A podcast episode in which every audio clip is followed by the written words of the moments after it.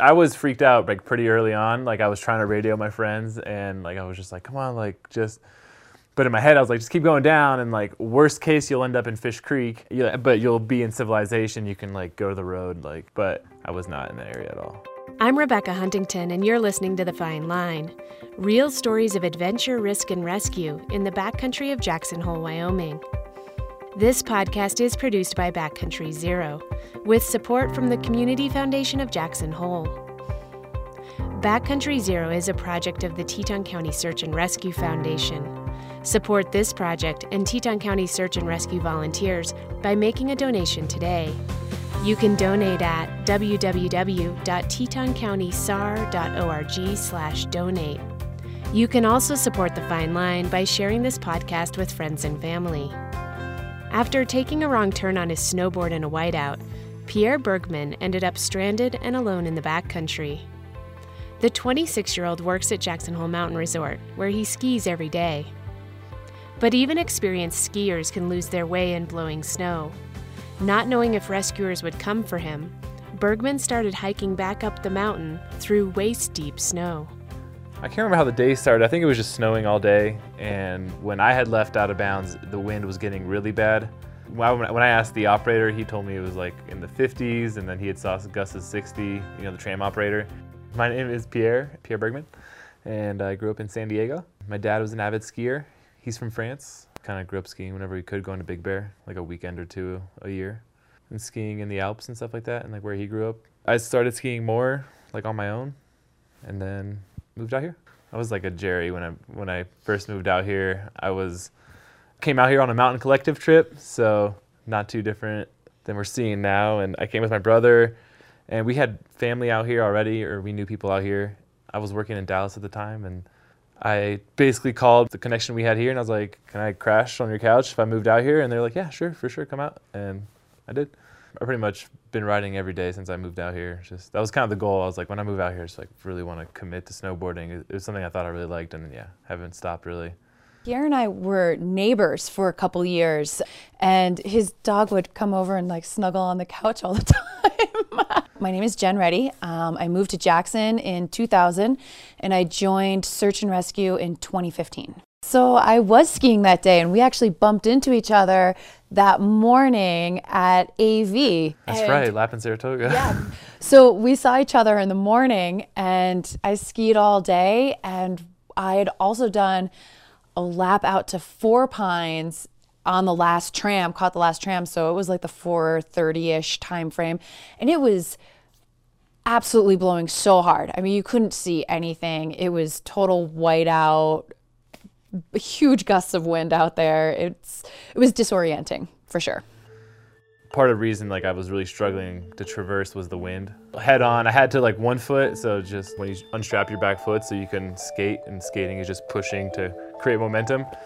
I had to one foot from the top of the tram basically to gate two. And basically did not want to keep one footing, which is why I made the wrong turn into granite. So my ski partners were on skis. Uh, there was two of them. When I um, get to gate two, I strap on. They're waiting for me. Um, they're the one who opened the gate for me, and then they see me strap on. I had told them to, to go ahead because they were gonna not struggle on the traverse, and I was going to again. So I uh, immediately though lose speed, and I just start going right because in my head I had to like traverse right. I just kept going right, and I was like, I'm not in the right area. But then my mentality was just keep going down. I thought I was in Rock Springs. I didn't realize I'd gone completely on the backside. So I was like, well, keep going down, keep go far right, so you don't end up in M&M or anything like that. Where I thought I was, there were like there were cliffs to my left. So if I just kept going right, I'd be fine the really the dumb part is like I've I took my snowboard off and hiked multiple times to keep going down until I got into the drainage. It wasn't until I got into the drainage that I checked my like physical GPS location. Uh, it had been a couple hours. By the time I got to the bottom of the drainage, it was like five. I just actually looked at this today. My scan at the tram was 230, so I got to the top probably like 240 you hear a lot of chatter from people who are like, "How the heck do you end up in granite when you're skiing Rock Springs?" I'm like, it's way easier. Then like it, it happens to people who ski and know that terrain so well. They've been skiing it for 20, 30 years and it still happens. And I'm not it's just- saying I do, but yeah, but it's it's disorienting in a whiteout up there, and you're trying to be cautious because in the back of your mind you're like, You know- I don't want to stand on top of the Jersey Shore, Right. Like, and it's very mellow, benign skiing until it rolls very steeply into a cliff band with a series of very steep exposed couloirs that frequently slide and a number of deaths um, as well as major life-changing injuries have happened in these couloirs so we've got signage now and there's tons of pictures of you are standing above these cliffs you trend to the right when you don't have good visibility trying to avoid the jersey shore and nonetheless you can trend a little too far right and end up in granite canyon if you don't have good visibility literally I could I could quite see the map of zero G and M&M, and I was like, just don't end up there. Just keep Yeah. going right, and you, there's a chute, and you're good to go. Yeah. And then the next thing you know, you're standing at the bottom of Cardiac Ridge. And you're like, huh. I was like, that's not right. I was freaked out like pretty early on. Like I was trying to radio my friends, and like I was just like, come on, like just. But in my head, I was like, just keep going down, and like worst case, you'll end up in Fish Creek. Yeah, but you'll be in civilization. You can like go to the road, like. But I was not in that area at all, so I didn't look at my phone and like my GPS until I was like way far down. The closest peak was, I think, Hunt. And when I saw that, I was like, ah, that's not right. and that's when I tried to like really orient myself and be like, all right, what direction do you need to start going, and like what drainages do you need to start following? And uh, I just used Google Maps on your phones, and that worked really well. And that little dot and that little The triangle. yeah, the little triangle that it gives you as a radar is super duper accurate. I recommend you trust it. I think initially my plan was to just start hiking up towards the tram. I was like, just if if you just start hiking now, you can probably make it by like early morning, early early, and you can just. I was thinking about that other um, guy who rescued his buddy. One guy broke his leg, and then his buddy left him there and then hiked up to the tram and got rescue. And I was just kind of thinking of that guy. I was like, all right, I'll just like hike up and I'll just knock on the door and like mess with the, the night creature guy. So my plan was to start hiking, and early on in, in the drainage, I fell into the creek. It- was only at like ankle level, the water, but it, like it just kind of like messed up my plan because I was like not expecting my feet to get wet, and so I was just really scared of getting my feet really cold. So like the walls were really high, so my board was like way above me. I couldn't even reach it, so I just kind of left it, and then tried to walk towards uh, lower walls, and then finally climb out of there. And then I just kind of found like a little patch of trees, and I decided I was gonna dig uh, my first pit there, and just try maybe start a fire, maybe you know see how warm I can get. Just wasn't really sure what I was gonna do, but I was like, all right, it's gonna it's gonna get cold, and you're gonna be here tonight. So, but I couldn't start the fires because the only thing I could think of to start a fire was I had like these dry board shorts in my in my pack, uh, but they were polyester, so it was just melting. The plan was four pines and then jacuzzi. And So I had the board shorts to, to hit the jacuzzi after. That was the plan. Didn't really happen. I just like tossed that idea away for a minute. I was like, I'm not gonna try to start a fire right now. Like, if I really think I have to, I'll like maybe try another plan. I just hunkered down in my hole and just started to like rest and get warm. And I don't remember being like that much colder in the pits than I was like physically hiking. So they did help. And then I just, you know, dug to the ground and they told me in rescue class 32 degrees, right, to the ground? Yeah. And I think it was five degrees air temperature plus wind chill factor last or that night. So it was pretty cold. Yeah. So I was just like starting to like not lose feeling, but I was like, oh, they're getting like cold. Like I knew what cold feet were, and I was like, uh, let's see if I can walk to my snowboard, um, and see how I feel. I was like, see how deep the snow is, like how, like how much of the struggle is it gonna be, and it really wasn't, like or relatively wasn't. And so I was like, all right, let's just pack everything up, start hiking. And if you get tired again, we'll dig another hole. Actually, I didn't have a headlamp. My technique was iPhone uh, and goggle over it. There was a lot of moonlight at one point, and I didn't have to use my like my headlamp was pretty much use or my iPhone lamp was pretty much useless.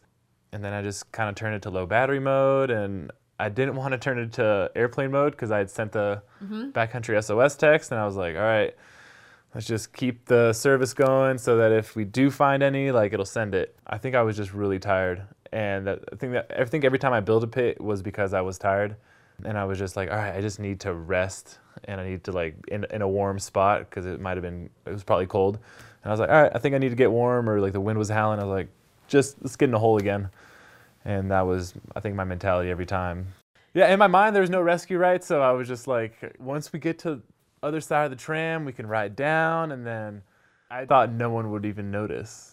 Like I thought, like most of my friends would just be like, all right, he just went to the hot tub and then went home and fell asleep. Like very common thing for me to do. Like I'm not very, I'm not super social. I don't really go out that often. So, you know, they don't really hear from me all that much. Only one person would notice, and she did when it was my girlfriend. And I wasn't answering her text. She was like, "Did he come back from the mountain?" And started answering, started asking the right questions. I know she started texting and calling friends around like 6:30, 7 p.m. I guess from May's call to 911 and dispatch, uh, our board page came in, and then the team was alerted at 11 o'clock. And I was actually already asleep, and my phone went off, and I was like, wow, we're going out right now. Like, this has to be serious. And the board page just said that we were going to have a 6 a.m.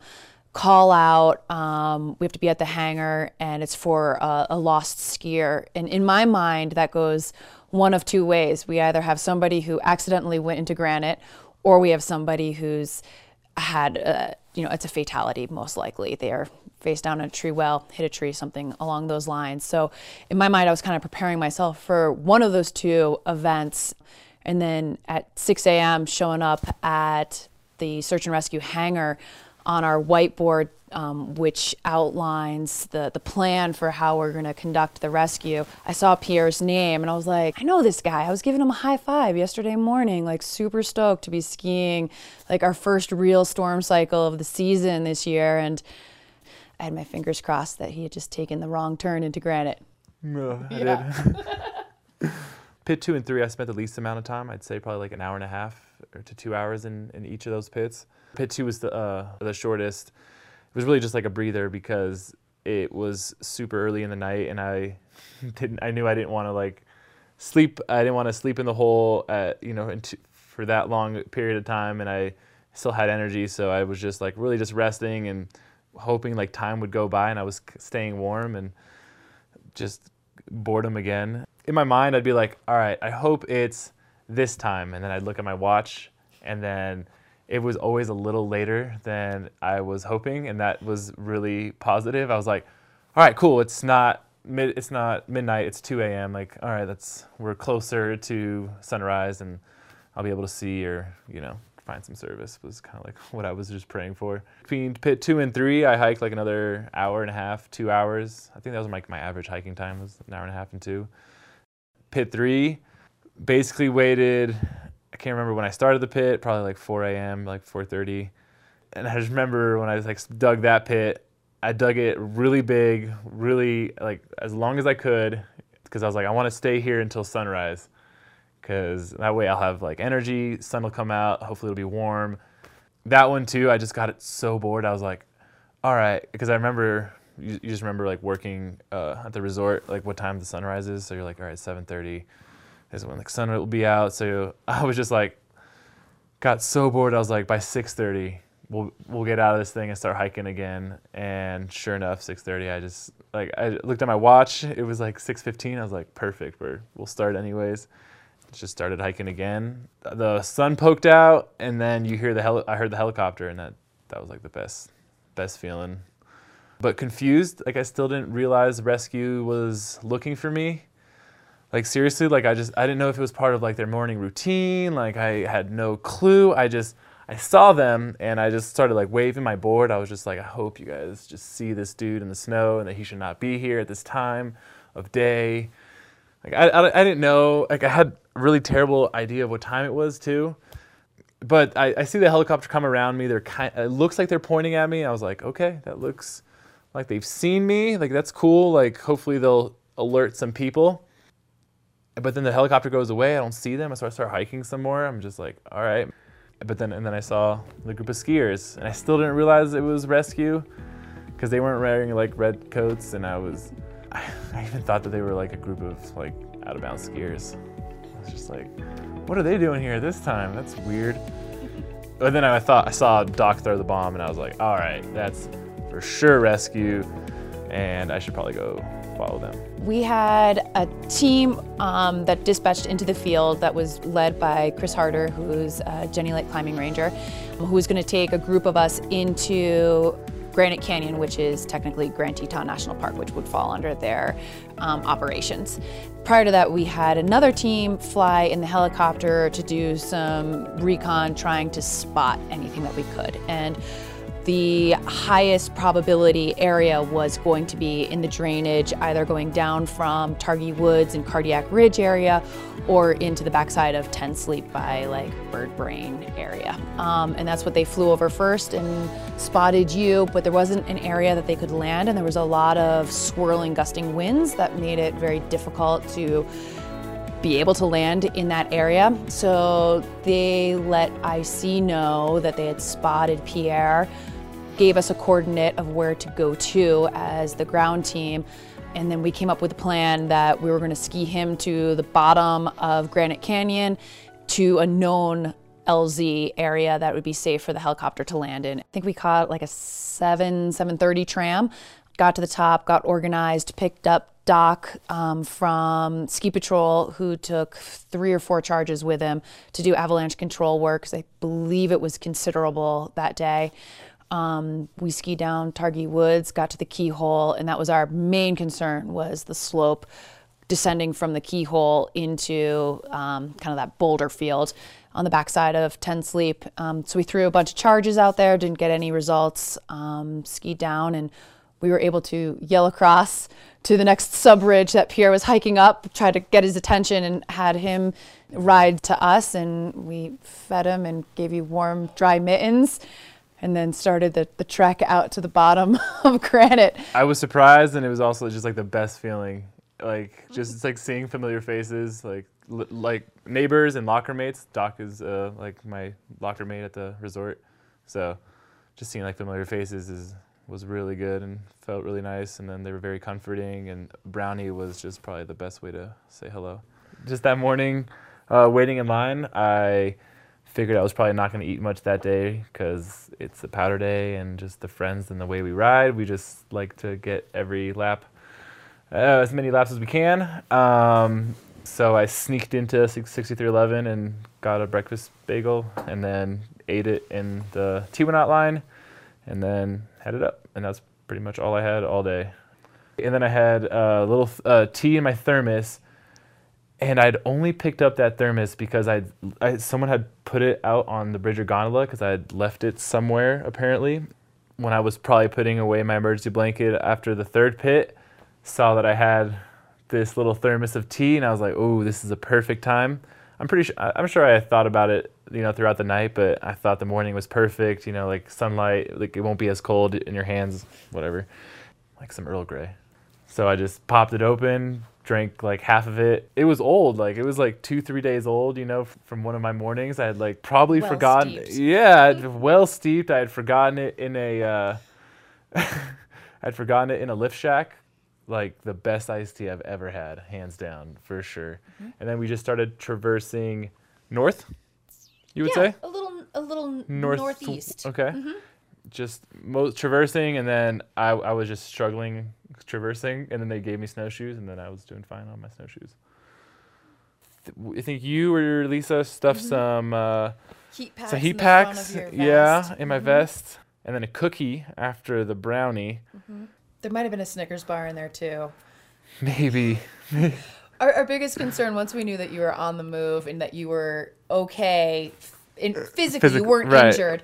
Was he's gonna be hungry. He's gonna be yeah hypothermic, so we were gonna give him as many calories as quickly as possible. Yeah, um, trying to it was uh, trail mix. trail mix. That's what it was. Okay. Um, they kept trying to take my snowboard. I was like, I got it. I can carry it. Yeah, we're like, you, you don't need to. There's plenty of us to carry your snowboard. so we brought snowshoes um, with us, knowing that we were going to have to do some traversing, and um, we were trying to avoid any avalanche paths um, or slopes that might be suspect to sliding. So one of the rangers who was with us was also on a split board, so we were kind of hoping that he could uh, guide us skiers to the, the path of least resistance for snowboarders. Um, We did okay. There was a few times that you had to take your board off to hike out. It was fun. Um, Yeah, but at that point, I'm sure you're just like, oh, Exactly. Can't wait to get to the creek in the helicopter. Yeah, I had food in my Mm-hmm. pockets. I had people around me. I was I didn't care how far we were traversing. Yeah, you We had the could- great. You, you had a great. We could have done attitude. we could have done the whole Granite Traverse. I would have been like, I'm I don't care. You had a great attitude. It was. It was definitely good to find you in good spirits. my friends have gotten a lot of flack for not reporting it earlier. Um, I, I hold no gripes about it. The biggest thing is like communication, just waiting, just patience. That's something we're not the best at, and something we're definitely going to get better at. Make sure we have like meeting points, and then express what where the next one is and what like the timetable to reach that point. It's like, all right, it's over there. You should be there in 30 seconds, kind of deal. Um, and we'll wait for you, and we'll wait for the next group. Because my friends had waited for me at the uh, the start of the Green River hike, so like they were waiting and being like, all right, we sh- he should have been here at this point. You know, maybe if we had a meeting point a little a little little sooner between you know gate two and the Green River hike, they might have like realized something sooner. I have a radio, a BCA radio, and I just bought another one that I can always just give to whoever my backcountry partner is because it's not always the same one individual. Um, and the other thing is to start a fire real easy. So uh, I got a couple good tips from ski patrollers in the locker room lately. Um, so I've just put lint, um, dryer lint, in a plastic bag, and then I have uh, fire sticks that I put in my backcountry pack. Fire starter is essential. Yeah, It doesn't take up much room. No, exactly. So It definitely can can make a, a miserable night less miserable. yeah, I could have. I would have probably stayed in the drainage if you know had that been the case. And you heard what I have in my pack. Would, would you add anything to it? I think having like those chemical heat warmers, like the little heat packs. Okay. You had that emergency tarp. Uh huh. I have uh, another one. which is awesome. You know, food, water, Yep, I put those in my pack and then now. fire, fire starter. I that I have super duper covered now. Yeah. the only other thing that like it, it's kind of a luxury item, but like one of those little goal zero sticks that you can you know remotely charge your phone. I have that um, like a power pack. Yeah. The time I was sca- most scared was when I fell in the creek because that was just something I was not expecting. And That's a game changer. Right, exactly. The wet feet thing I was just like not expecting. So I was like, oh, this is not ideal. I had like an extra pair of like liners for my hands, but the feet I was just I was not expecting. So reason I'm like not I have like hold no gripes against my friends is because I think like two days into that storm cycle, like two days prior, like right in the middle of the storm cycle, we were waiting for friends at the Four Pines, and I was just like, I had told my friends like, let's just let's just go, let's leave him, and we'll we'll figure it out later. And my friends being like, no, we'll just wait for him now, and like me feeling guilty, like being like, yeah, dude, don't leave your friend in the backcountry, and then that happening, you know, like two days later to me, and being like, I, I get it, like we've all been there, and we're all impatient, we're all trying to like just get the next lap. I was the guy who wanted to leave my the whole group, so.